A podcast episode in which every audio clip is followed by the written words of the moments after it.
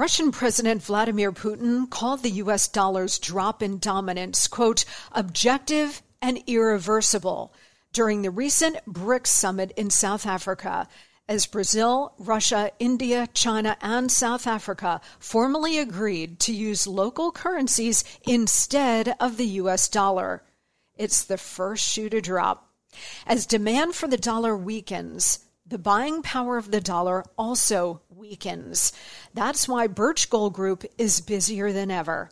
Investors and savers are looking to harness the power of physical gold held in a tax sheltered IRA.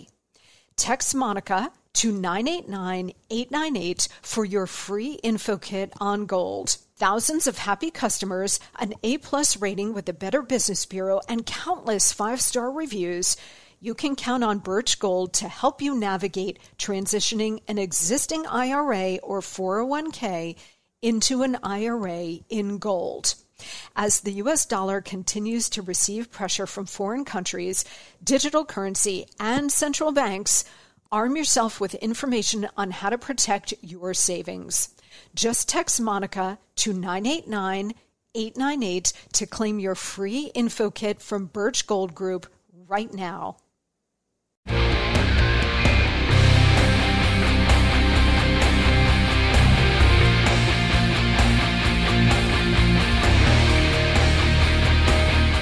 Hey guys, I'm Monica Crowley, and this is the Monica Crowley Podcast.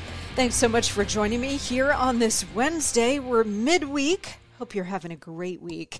This is your go to for Hot Liberty, a safe space for all of us thought criminals, independent thinkers, and happy warriors. Don't forget to follow me on social media. On Instagram, I am at Monica Crowley underscore, and on Twitter and Truth Social, I am at Monica Crowley. Also by email, I am at Monica Crowley Podcast at gmail.com. Monica Crowley Podcast at gmail.com. We will be getting back to your emails later this show, so keep them coming. I love hearing from you guys.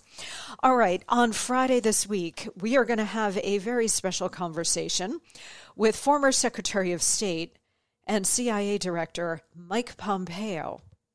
I'm going to ask him all kinds of questions that you probably have not heard asked of him before.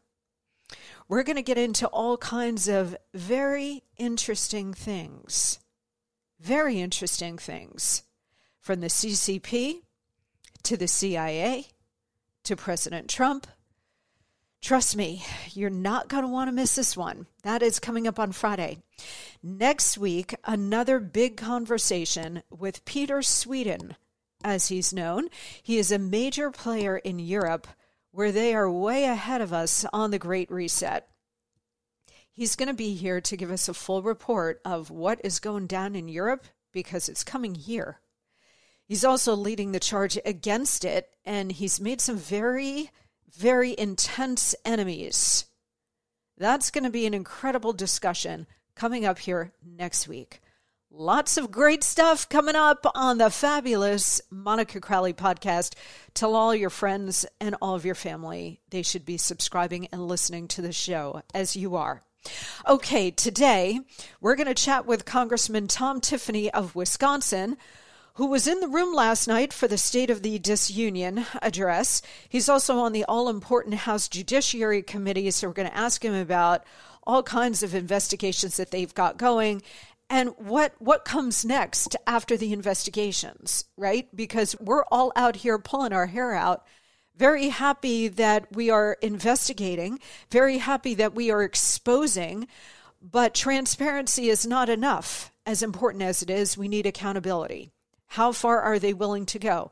Impeachments contempt of congress jail time this is what we need. So we will talk to him about that and find out what is going on on Capitol Hill. But first, the Monica memo. State of the Union addresses generally suck. But last night was the smallest State of the Union address by the smallest president in U.S. history. This was small bore stuff from a small bore president. State of the Union addresses, you know, uh, no president is going to wrap themselves in glory with the State of the Union address. It's generally you're, you're, talking to your side of the aisle, but you're supposed to be talking to the country, and it's it usually devolves into a laundry list of policy things, etc. So even the best orators like a Ronald Reagan or a Barack Obama, Donald Trump, these are not generally their best speeches but it is a great opportunity to talk over the heads of the press directly to the American people. And what we saw last night was a very small speech. Usually the speechwriters step up and inject a speech like this with at least a couple of soaring ideas and soaring rhetoric to bring the American people along, to inspire them, to elevate the conversation they usually deliver some of that that is commensurate with the presidency, with the office. Even if the man himself can't really deliver a line, like Joe Biden can't deliver anything, but usually the speechwriters try to build in some soaring rhetoric to match the office and inspire and elevate. And we got none of that last night. In fact, Biden's handlers loaded that speech with all kinds of small ball populist goodies for working class people because they are scared to death of the seismic political realignment that Donald Trump, if not began, certainly rode into office and could ride into office again. The America First movement, the populist movement, the Make America Great Again movement Biden stole a bunch of material from Trump last night, talking about the forgotten men and women. We'll get into that in a second. But he loaded it with all the small ball kinds of stuff because he was trying to talk to the forgotten men and women who are now voting Republican. Thanks in large part to Donald Trump, who gets no credit for anything, but he's the one who really rode this realignment. He saw it and he gave voice to it in 2015 and 2016. He wrote it into the presidency and then he delivered for them. He delivered for the forgotten men and women. Those people used to be Democrats. They were union guys and gals. They they were, you know, sort of dyed in the wool Democrats because their parents and grandparents had been that way and had voted that way. And Trump spoke directly to them as a blue collar billionaire said, I get you, I see you, I hear you, and I will be your champion. Huge. It was a political and policy appeal, but it was also an emotional one. This is what people underestimate about Donald Trump all the time. And that kind of messaging and that kind of truth, that kind of emotional appeal grounded in actually delivering in terms of policy and real results for the forgotten men and women, that could carry him back into the White House. I know times have changed since 2016, but those realities remain the same. And so Biden's handlers understand that, and that's why they just had this speech with chock a block kind of small bore kinds of stuff. Like he was out there talking about resort fees. I mean, blue collar people can't uh, relate to that. So set that aside. But like airline fees, how about the non compete for fast food workers? Um, and all kinds of other stuff that he had in there that was so small. It was, uh, I'm not saying these things aren't important to the people who have to confront these things, but when he's talking about, well, if you work at McDonald's, you can't go across the street and work for Burger King the President of the United States should not be talking about this. His surrogate should be talking about this. Other people at local levels should be talking about this. The president needs to have his vision much higher than these things. But the method to the madness here is because they are trying to reach the working class folks because they are petrified of, of the whole Trump realignment that is long lasting it is durable. And so they're terrified of it. Sarah Huckabee Sanders gave the rebuttal last night. She had many, many great lines in her talk, and she gave voice to it as well. She talked about that political realignment. And one of the most important things she said last night was she goes, Look, the, most of the American people understand now that the choice is between normal and crazy. Precisely so. But the left doesn't think they're crazy. So they, of course, are turning it around today to say, yeah, the choice is between normal and crazy. We're the normal ones, and the right is absolutely insane. I mean, you know, it's so, it's just so predictable. But she's right to lay it out. And I think most of the American people see it that way. And that's why they're terrified. And that's why you got this very small, um, small vision speech rather than a big soaring one, which is really unfortunate. Um, speaking of Biden, let's talk about before we get into the meat of the lies. Biden himself, he wanted to present a very strong presidential image that he's not senile when in fact he is. I don't know if you guys saw the footage of him leaving the White House to go to the Capitol last night.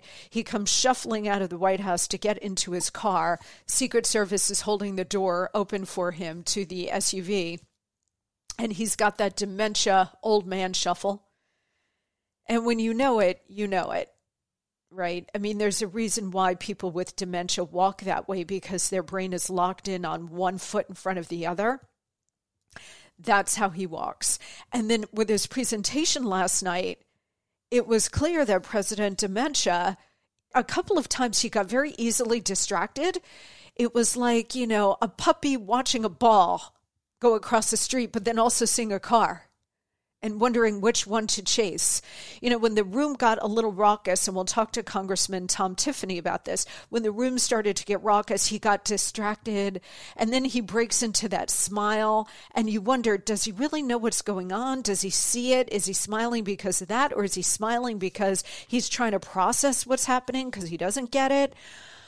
When dementia patients are faced with a cacophony of sound and they can't single out where the sound is coming from, they can't process the meaning of the sound. I saw that a couple of times in him last night. And then with the lapsing into inappropriate yelling, that is also a real tell. Whenever he raises his voice and starts screaming at everybody, he's trying to barrel through the material to convey energy and passion but it's a false sense of energy and passion. He's just trying to barrel through it by yelling so that people will read it as, oh, he knows what he's talking about and he feels very strongly about it. It reads false. It reads like he's been coached to do that because a lot of people who have dementia talk in a monotone it's sort of the same. There's no real um, emotional inflection in the voice. And so I think Biden has been coached to raise his voice as a way of conveying inflection. But again, it reads it reads really poorly and really false. So last night, listening to him just drone on with a million lies, um, you know, that's two hours of our life we'll never get back. Uh, I want to break apart some of his lies here on things big and small. Most of it was small because the man is incapable of telling the truth. The State of the Union address is in the Constitution. It's actually one of the few things mandated in the Constitution that the President shall report to the Congress on the State of the Union from time to time.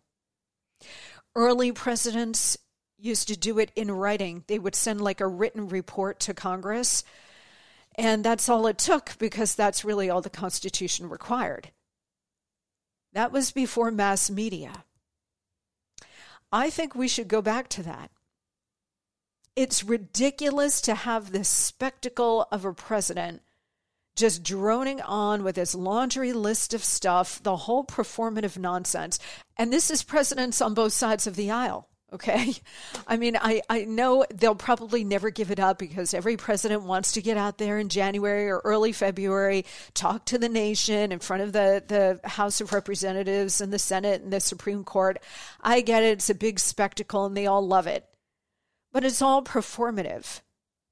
And we are now in a world of mass media where the president, whoever it is, is literally in our faces every day. We don't need to see him for the bajillionth time giving yet another boring, predictable speech. Ugh, it's all so tedious. That said, the dementia patient did give a speech last night, chock a block with lies. So let's take a quick break. I want to take a lot of it apart um, and bring you some of the some of the highlights, or I should say, lowlights of last night. Because after all, if I have to suffer through it, so do you. we will be right back. Okay, everybody, listen up. We all want to be healthier, right?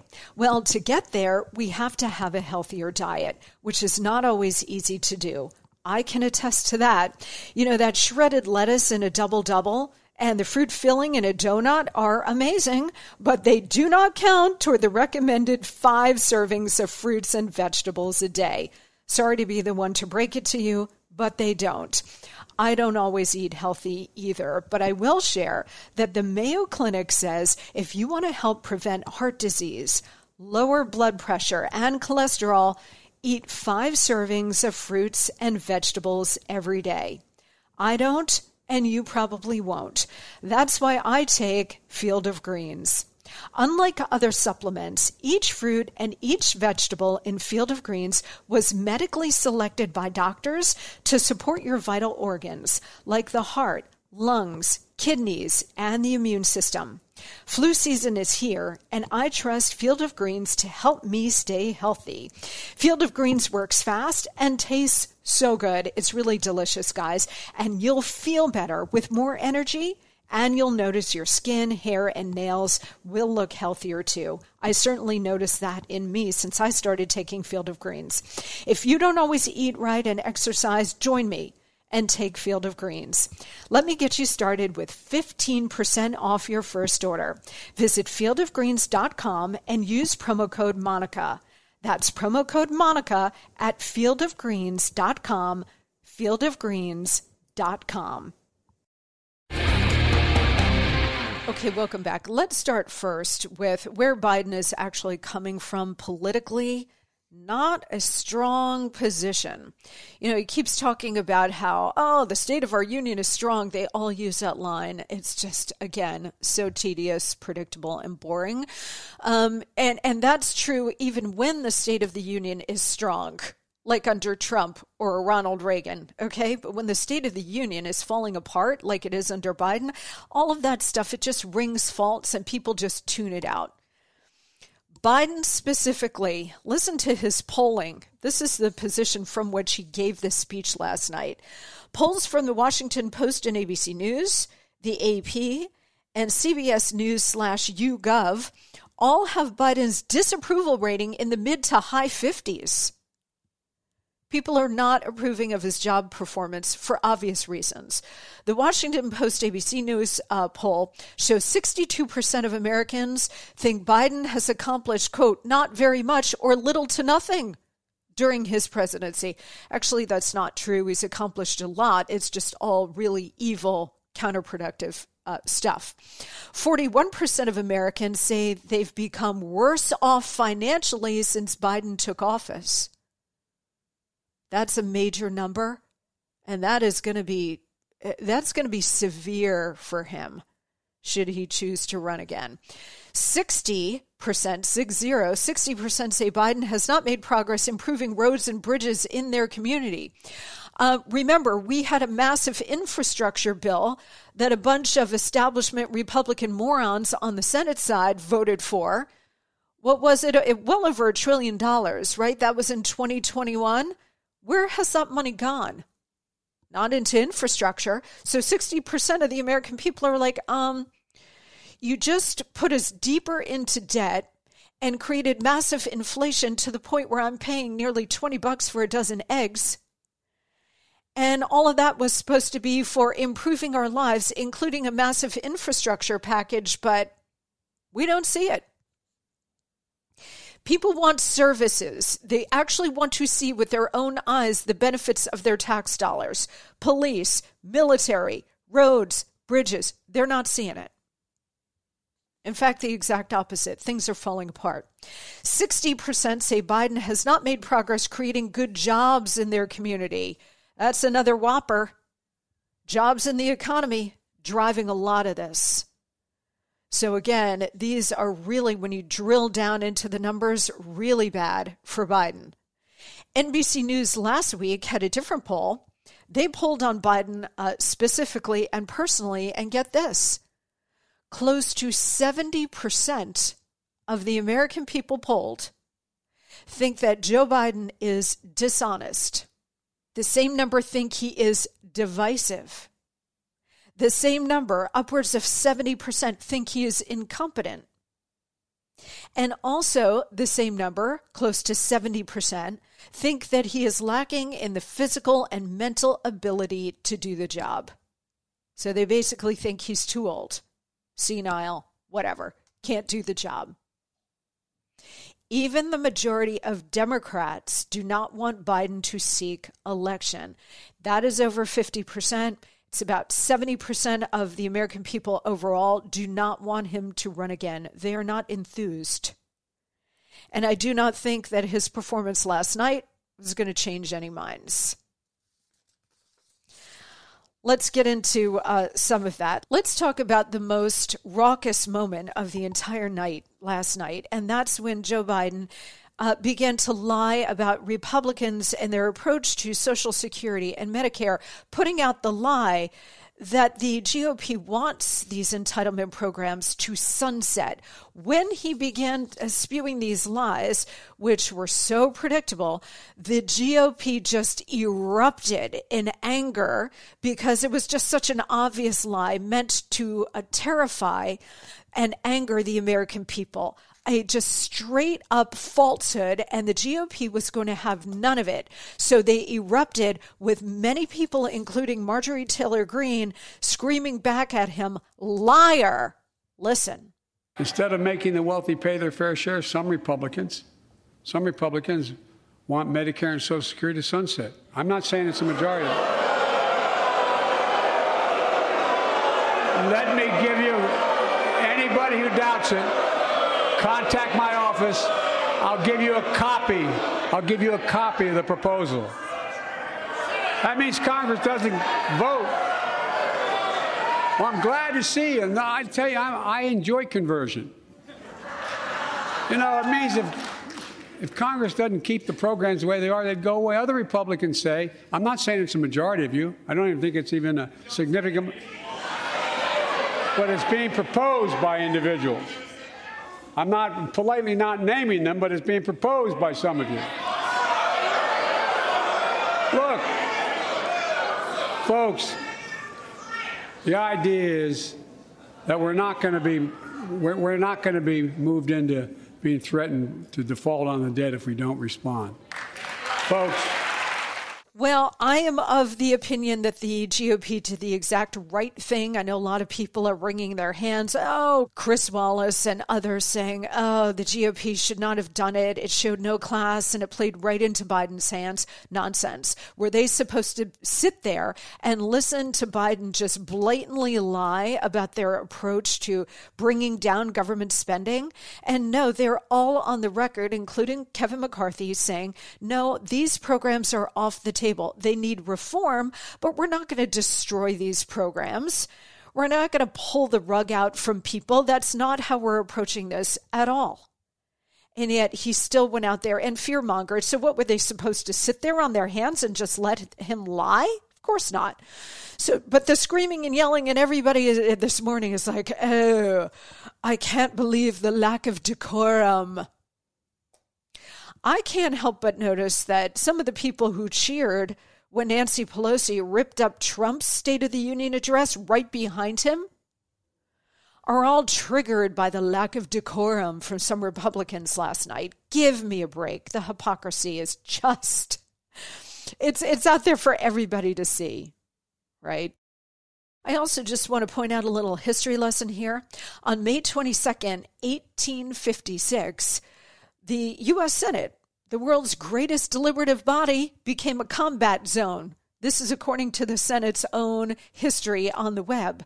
But what happened was you know, the Republicans were anti slavery. Remember, the Democrats are the party of slavery and the KKK.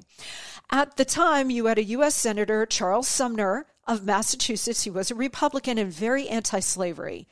And he was giving a major anti slavery speech. And a Democrat uh, congressman from across the aisle, Preston Brooks, was so outraged by this because he wanted slavery preserved, like most, if not all, of the Democrats at the time, that he stormed into the Senate chamber with his cane and beat Senator Sumner to a bloody pulp. And then Brooks, the Democrat, calmly walked out of the Senate chamber without being detained, even though everybody was stunned. Nobody stopped him. Both men became heroes in their respective areas. Um, the anti slavery crowd, the pro slavery Democrats. And thank goodness Senator Sumner uh, recovered and he served another 18 years in the Senate. Brooks uh, was censured by the House. He survived that. He was immediately reelected, but then he died shortly thereafter. So, you know, this kind of uh, behavior has been going on since the beginning of the Republic. So don't start saying, oh, Marjorie Taylor Greene, how crass. I mean, leading up to the Civil War, we had people beating each other to a pulp, almost to death on Capitol Hill. So come on, let's keep it all in perspective here, okay? And the Republicans absolutely did the right thing by letting their views be known, okay? That he was lying. Okay, I want to hit a couple of other uh, topics that he lied about last night. Uh, let's roll the clip where he talks about unemployment, please. An Unemployment rate is at 3.4%, a 50 year low. A near record. A near record unemployment. Near record unemployment for black and Hispanic workers. We've already created, your help, 800,000 good paying manufacturing jobs, the fastest growth in 40 years. Okay, well, all of that is a lie. Uh, Americans are poor since Biden became uh, president. Since he took office, real wages are down, incomes are down, and savings are down. 166 million Americans say that they are living paycheck to paycheck. Inflation has outpaced wage growth for 21 months straight. He's out there talking about gas prices coming down. Well, gas prices were $2.39 per gallon when he took office, and they've only gone up since. Americans have lost $9,300 on average paying for the increased cost of living since Biden took office. Here he is talking about food prices coming down. Listen. Food inflation is coming down, not fast enough, but coming down. Inflation has fallen every month for the last six months while take home pay has gone up. Mm-hmm. Tell that to the average American who's got to shell out nearly 20 bucks for a dozen eggs. Can't afford to make an omelet for your kids on the weekend, but he's out there saying food prices are coming down. Here he is talking about how his economic plan is about the people who feel like they've been left behind. My economic plan is about investing in places and people that have been forgotten. So many of you listening to me tonight I know you feel it. So many of you felt like you've just simply been forgotten. Amid the economic upheaval of the past four decades, too many people have been left behind and treated like they're invisible. He actually used the word forgotten there. So he's now blatantly stealing from Donald Trump. And again, I told you why. Because they are absolutely petrified of the populist movement that's created a real political realignment.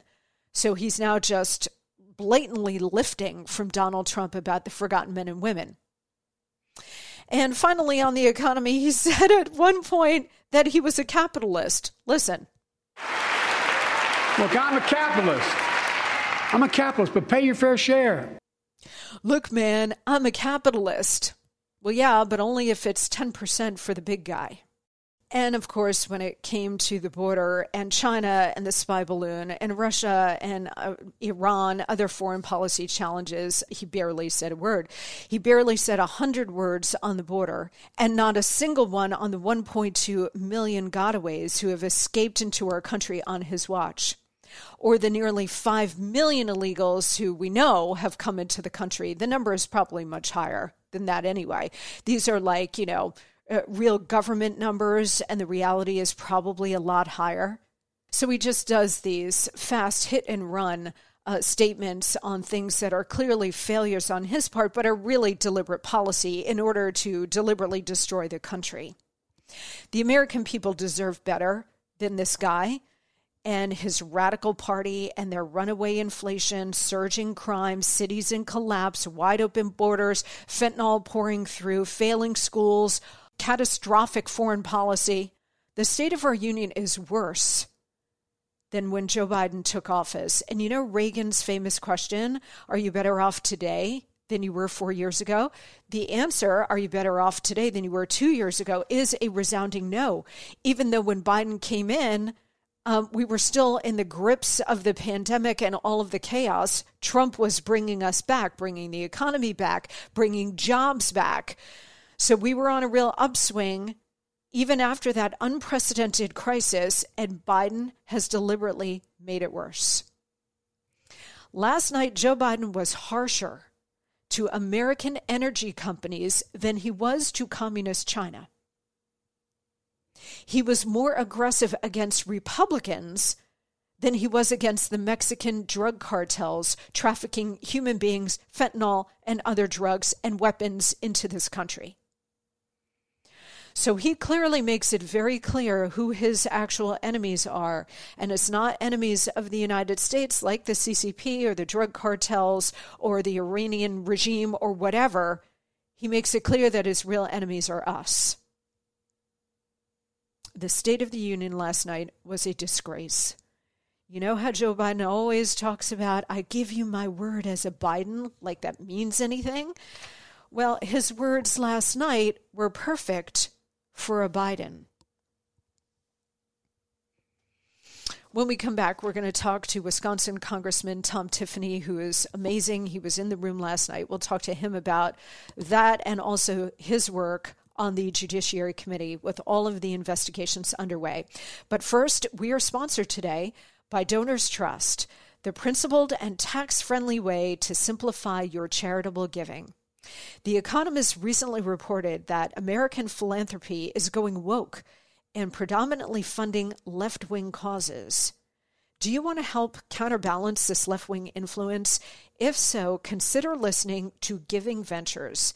It'll give you an idea of the liberty minded organizations working to erase the heavy hand of government so individuals can prosper and thrive. Giving Ventures is a podcast designed to help donors and prospective donors discover new opportunities to change the world for the better. Twice a month, the Giving Ventures podcast highlights several nonprofit efforts, initiatives, and projects that leverage private philanthropy to solve public problems.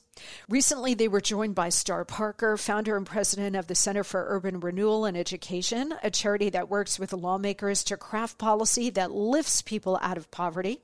Kendall Qualls, president of Take Charge MN, whose organization promotes common sense family policy and vocational training. And the great Bob Woodson, founder and president of the Woodson Center, a charity that helps revitalize low income communities. The show is a product of Donors Trust, the oldest and largest donor advised fund helping conservative and libertarian givers simplify, protect, and grow their giving. The team at Donors Trust regularly engages with the policy groups, student organizations, academic centers, and civil society nonprofits that endeavor to limit government grow personal responsibility, and strengthen free enterprise. All the things we care about, right? If you care about those principles of liberty and if charitable giving is an important part of your life, Giving Ventures is the podcast for you. Subscribe wherever you get your podcasts and catch up on the latest episode by visiting www.donorstrust.org slash Monica. We're coming right back.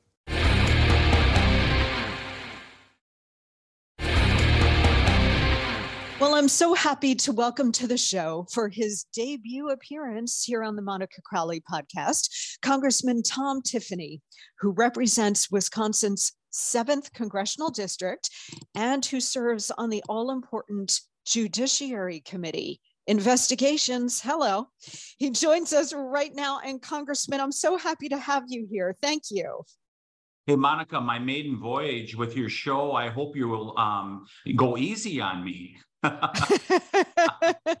well, you are now a friend to the show. So I go easy on no one, but you are a fantastic representative for your constituents and for the country and for those of us who believe in America first. So, really happy to have you here. Um, also, really happy to have you with us because I know you had a late night last night attending that State of the Union address. Which was chock full of lies. So, I, I want to get into it and then talk about your work on judiciary. And I also know that today Joe Biden is visiting your home state of Wisconsin. We'll get to that too. But first, Congressman, what was it like in the room last night? Because for those of us watching on TV, it certainly had some pretty raucous moments coming from our side of the aisle. And then, of course, the Democrats cheering his lies. So, can you tell us what the vibe was like? It's the same old stuff that's been going on for two years in an attempt to mislead the American people. But I mean, from the very start, I was sitting in the very back, Monica, but um, I, you know, you hate to say it, but President Biden looks like a mannequin.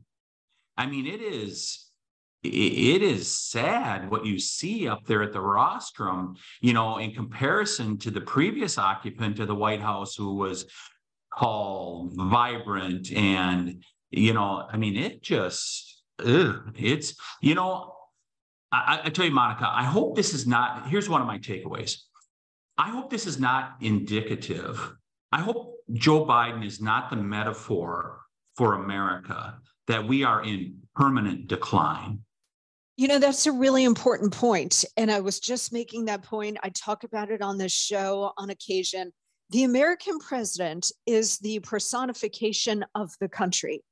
And that's why throughout our history, we have uh, tended to reach for natural optimists like a Ronald Reagan, uh, vital, um, charismatic, robust individuals like a JFK or Barack Obama, if that were your cup of tea, or certainly a Donald Trump, to have this kind of ancient, decrepit guy who clearly, I mean, last night he just sort of screamed to try to convey energy, I guess. Um, but to have this this guy who clearly, you know, belongs like in an assisted living facility rather than at the podium last night. It, it just sort of symbolizes where the country is. Like every president, that's really disturbing. There's no doubt about it. I've been saying to audiences for the what two and a half years that I've been out here in Washington, D.C., that it is very clear. Is the 21st century going to be an American century, just like the 20th century was? Or is this going to be the Chinese century?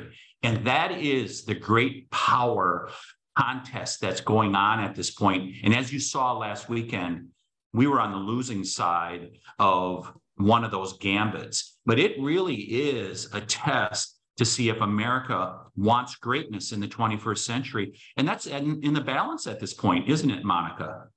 Oh, absolutely. I mean, that's the critical question. We're really on a fulcrum here of history, Congressman, and that's why we're so grateful to have you fighting for this country and all of us uh, in the House because, yeah, we're at this real tipping point and it's a very dangerous moment. Um, and for the people who want this managed decline, they they have ways of rigging elections so that they get in positions of power so that they can continue this decline. And that's also what's really disheartening and outrageous Yes, and that's why you know we keep telling people that these elections are absolutely critical, um, but they are at this point. And you, the phrase you use is very good. It was managed decline, and it's the globalists saying, you know, we do not believe in American sovereignty, and um, Joe Biden is their vessel, and th- they don't mind that he's up there at the rostrum, whether he's um, weak or not um, as long as that managed decline happens for America. And it's just it, it's it's our challenge, Monica. How do we convince the American people that this is not America? This is not who we've been for over 200 years. Well, that's a real question, especially when we're trying to reach younger people because you know uh, people say over the age of 35 had a, have a pretty good sense of what america used to be whether it was under president reagan um, even under bill clinton who i did not vote for but you know he had a, a pretty dynamic economy at least for a period of time. He was a complete dishonest scumbag but that's a different issue. Um, so a lot of people do have that touchstone of, of America in the past with booming economies and vibrant culture and natural optimism. That's all gone. And so I'm worried about, you know, these kids who are being indoctrinated in schools, uh, being assaulted with Marxism, economic, political, and cultural Marxism in their schools, in the culture, every every direction. They don't have that sense of what America used to be, and I'm not sure do you have any idea of how we can bring that back to them and show them what America was once like and how it can be um, again, but we're going to need them on board and changing their whole perspective. Any thoughts on that? Yeah, so I think we're still in the phase of the American people figuring out um, what Washington, D.C. has done to this country because it emanates from here. And what President Trump started in 2016 of exposing the swamp, exposing what Washington, D.C. really is, that's continuing. And that's why our work on judiciary right now is so important because people still trusted the FBI. And now they're finding out that you can't trust the FBI either. We really need a major house cleaning out in Washington, D.C. And the whole question is the um, analogy with a home. Is the rot in the home of Washington, D.C. so deep that you cannot fix the home? Or is it a case of where if you just strip it down to the walls, you can rebuild it? That's really the question um, before us at this point. And that's why our work like on judiciary, which I believe is lots of important committees out here. But judiciary is really at the forefront of protecting our basic freedoms freedoms because monica it's no longer uh, fighting with democrats about taxes and regulations it's about the first amendment the second amendment the constitution and the founding principles yeah, I mean, they have been assaulting this country for decades. I keep reminding people that this is not something that began under Joe Biden or even Barack Obama. This is this, this is a full-on Marxist revolution that's been underway now for decades. So it is going to be a long-term project on our side as well. The American people need to understand that and really commit to it if we're going to save this country. You mentioned the Judiciary Committee. You are on that committee. Jim Jordan is the chairman. Can you give us sort of an overview of the investigations that you've already begun? So the um, uh, this week, the uh, subcommittee on weaponization starts. Now, I do not sit on the subcommittee, um, but a number of my colleagues on judiciary do, including uh, Representative Jordan. And um, I think it's going to be it, it, it's going to be very interesting to see what comes out of that. And I just hope that they really dig deep. And we're doing the same in terms of setting the table in the full Judiciary Committee. But the one thing we're really focused on right now is we had a hearing last week on uh, securing the border. We will be going to Yuma, Arizona in two weeks to have a hearing out amongst the people of the United States, which, by the way, is one of the best things Speaker McCarthy is um, doing for all of us is just saying, I want you out in the field. I want you going around America to have these hearings so we hear from real Americans. But anyhow, those are probably the two primary things right now is the weaponization issue and then also securing the border. That is primarily what's before us here in the Judiciary Committee. And I'm so glad to hear that because those are the two really big existential threats we face. I mean, we face a lot of really big threats, including the CCP and China, uh, Iran with a nuclear weapon, possibly. But when you look here at home, um, the weaponization of our own government against us, including the most fearsome agencies of the US government, the DOJ, the FBI, the IRS, they have all been turned against us if we have wrong think, if we vote the wrong way, etc. We're now effectively in a tyranny. So I'm really glad that you are digging into that and also the border. I mean, if you don't if you don't have an enforced border, where you don't have national sovereignty and you also don't have clean and fair elections, you have no country. And I think we are way past that point. So I'm happy to hear that the uh, committee is digging into these things. Do you think that there will be impeachments of key figures like Mayorkas, who heads up DHS, overseeing the border, Merrick Garland, the Attorney General, overseeing the weaponization of the law enforcement agencies in this country. Will there be impeachments? First of all, I hope we do not do like the Democrats, where we go in prejudging um, whether we should impeach or not. First of all, investigate, find the information, and then you decide whether you're going to impeach. I believe in the situation with Mayorkas, when you look at what the border um, uh, border patrol um, uh, troops have said, where they they've said um, Secretary Mayorkas is lying to you, the American people. Numerous of those Border Patrol agents have said that. I think that really sets him up for um, exposure to being impeached. And based on the things that I've seen, I think we really need to dig into that and possibly impeach, starting with Mayorkas, because he has flat out lied to the American people. And by the way, this was something that uh, we made very clear last night uh, when you heard some of the comments from the House floor in regards to President Biden talking about the fentanyl families. He has done nothing. In fact, he's done worse than nothing in opening the border. The fentanyl has, if, for no other reason, set aside the terrorism things, uh, which is bad enough, set aside the human trafficking. America is, our government is now the largest human trafficker, perhaps in the history of the world. Just the fentanyl deaths alone being the number one killer of young people. For no other reason, we should have a national emergency and closing down the border for that, Monica. Yeah, exactly. And for him to bemoan the fentanyl deaths in this country when it's all of his making with the wide open border, it was so just disingenuous. It was just such a flat out lie.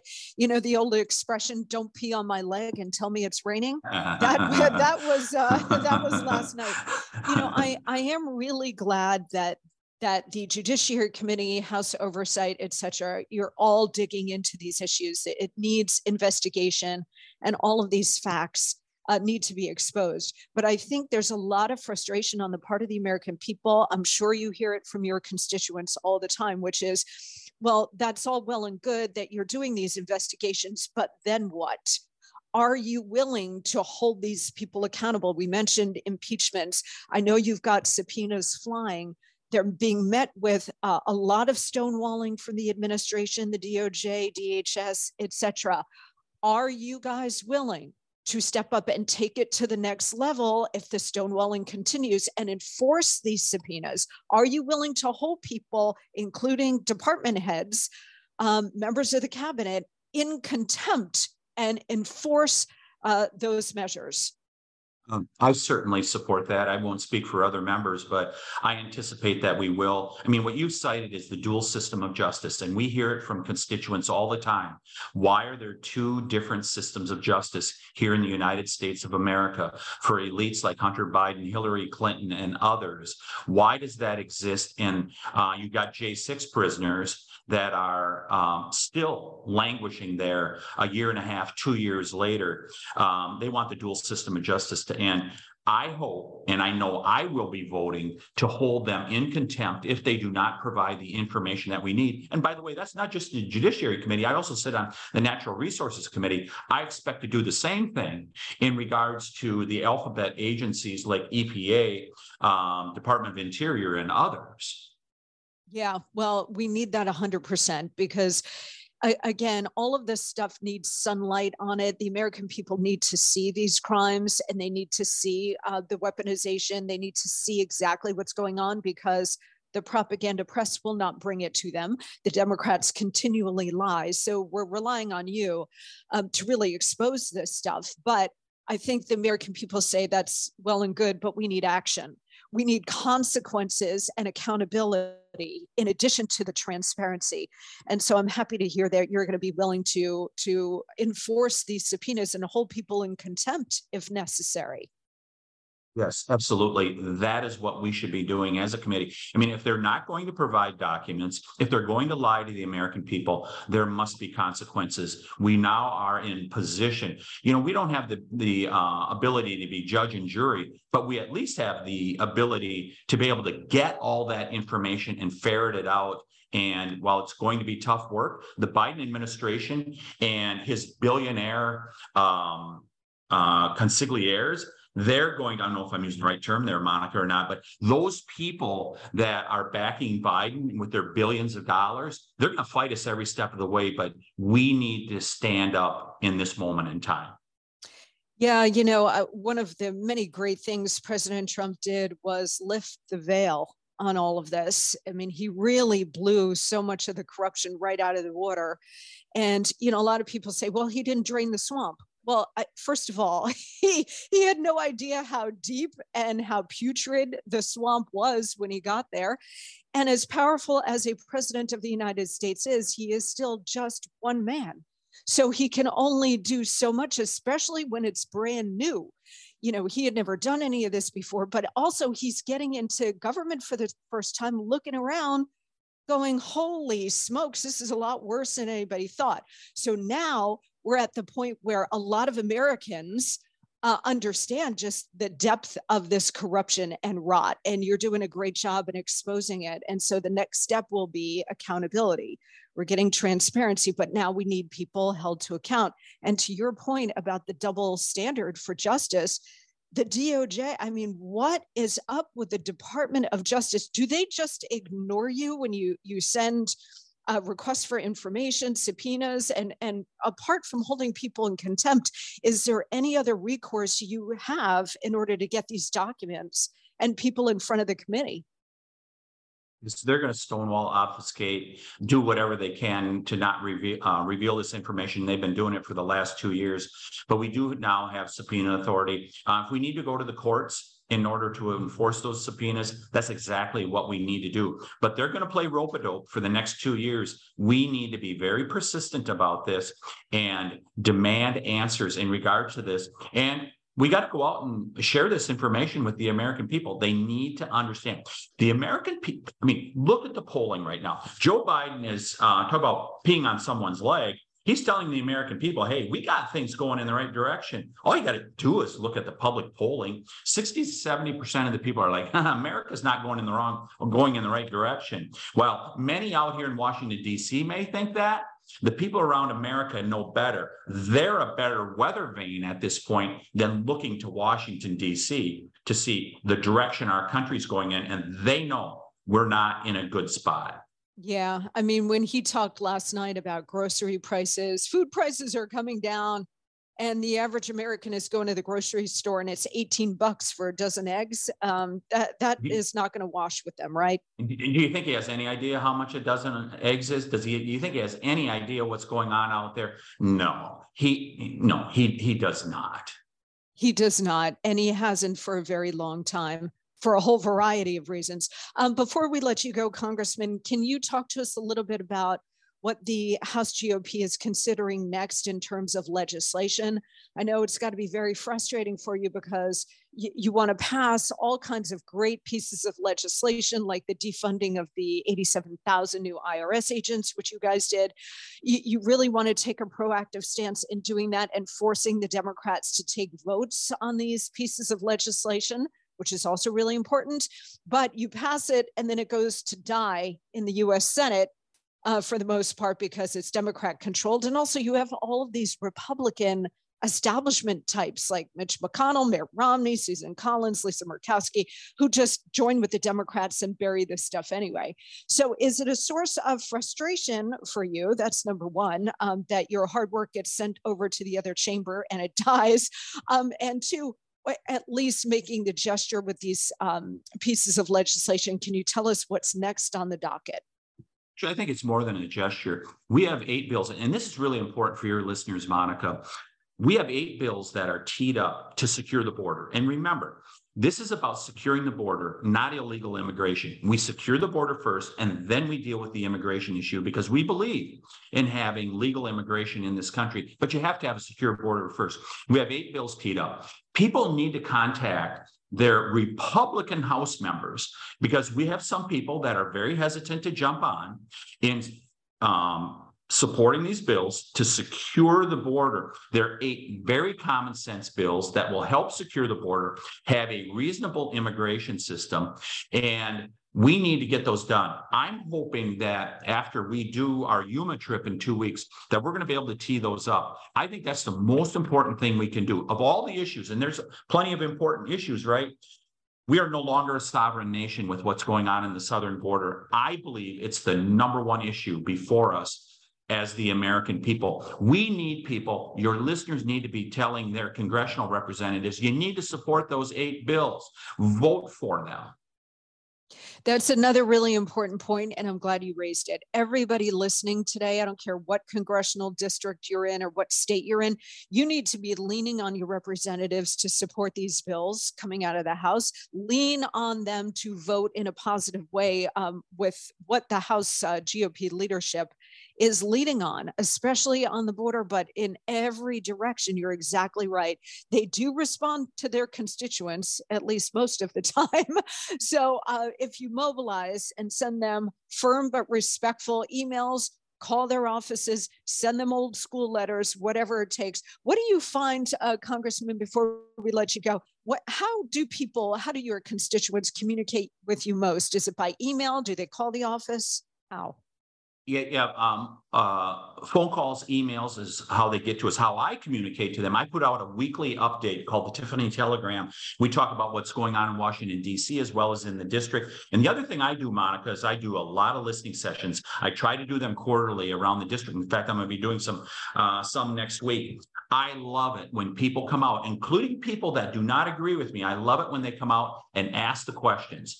What is this about? Why did you vote this way? Because we should have to answer to our constituents. Yes, you should. And it's accountability, and we appreciate that. Um, your Twitter handle, your Twitter account is really spicy. Everybody should go and follow you. You are at Rep Tiffany, correct? That is correct. You are fantastic on social media, and you are just such a dynamic representative for both the people of Wisconsin's 7th Congressional District, but for the rest of us. Final question for you. Um, the president is visiting Wisconsin. I think he's going to Madison today. What do you expect from that? So I suspect you know what Madison is all about, no different than Austin, Texas, Berkeley, places like that. Why wouldn't he go someplace where the progressive left is going to hail hail him? Uh, what I would say to President Biden, if you really want to know those people you were talking about last night, the blue collar people and stuff like that, why aren't you going to Sheboygan? Why aren't you going to Wausau? Why aren't you going to Superior? If you really want to talk to those blue collar people that you claim to know so well, rather than going to the rich college town of Madison, Wisconsin. Yeah, we know why. Because he's at home with the radicals instead of like the dairy farmers. And I know you grew up on a dairy farm, right? That's exactly right. Okay, so the last time, which was also the first time I was ever in Wisconsin a couple of years ago, I, I was giving a series of speeches and I hadn't eaten all day. And as a gift, one of my hosts handed me a bag of cheese curd and let me just tell you, I polished it off. It was my dinner, and it was one of the most delicious things I've ever had. My family's farm, we sold to the cooperative uh, creamery that makes the best cheese curds in the world. It's the Ellsworth Cooperative Creamery in Western Wisconsin. I'm going to get you some, Monica.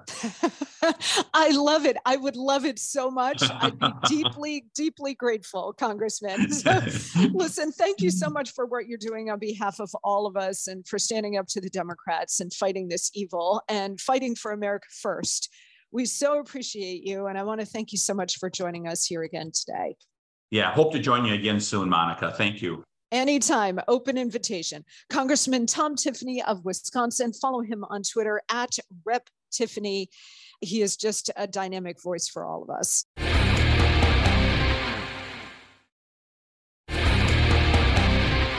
Okay, in our final moments here, just a couple of last thoughts about what we saw last night. Getting back to that raucous moment where the Republicans really pushed back against his lies on Social Security and Medicare.